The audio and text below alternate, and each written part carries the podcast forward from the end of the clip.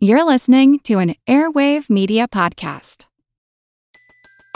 Everybody in your crew identifies as either Big Mac Burger, McNuggets, or McCrispy Sandwich, but you're the filet fish Sandwich all day.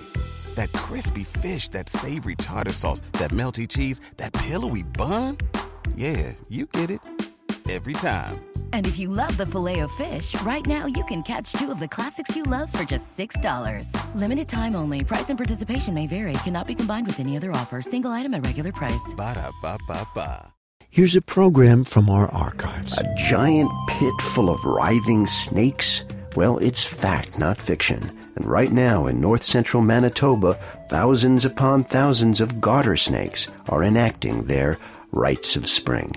I'm Jim Metzner, and this is the pulse of the planet. Yes, literally, this is the largest aggregation by far of any type of snakes anywhere in the world. Bob Mason is a principal investigator with the Earthwatch Institute.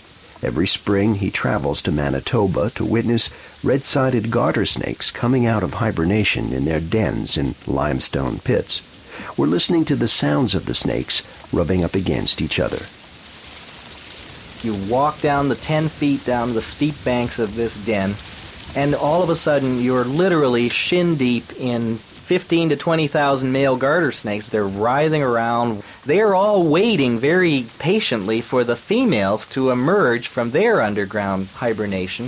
The females, though, only emerge just a few at a time, and as they wake up, the females emerge onto the ground, and before they even get to the surface of the ground, the males set upon them and they form what are called mating balls, where they writhe around the female and they're courting the female by rubbing their chin up and down along the female's back and tongue flicking pheromone cues, which are odor cues that animals use to communicate with one another.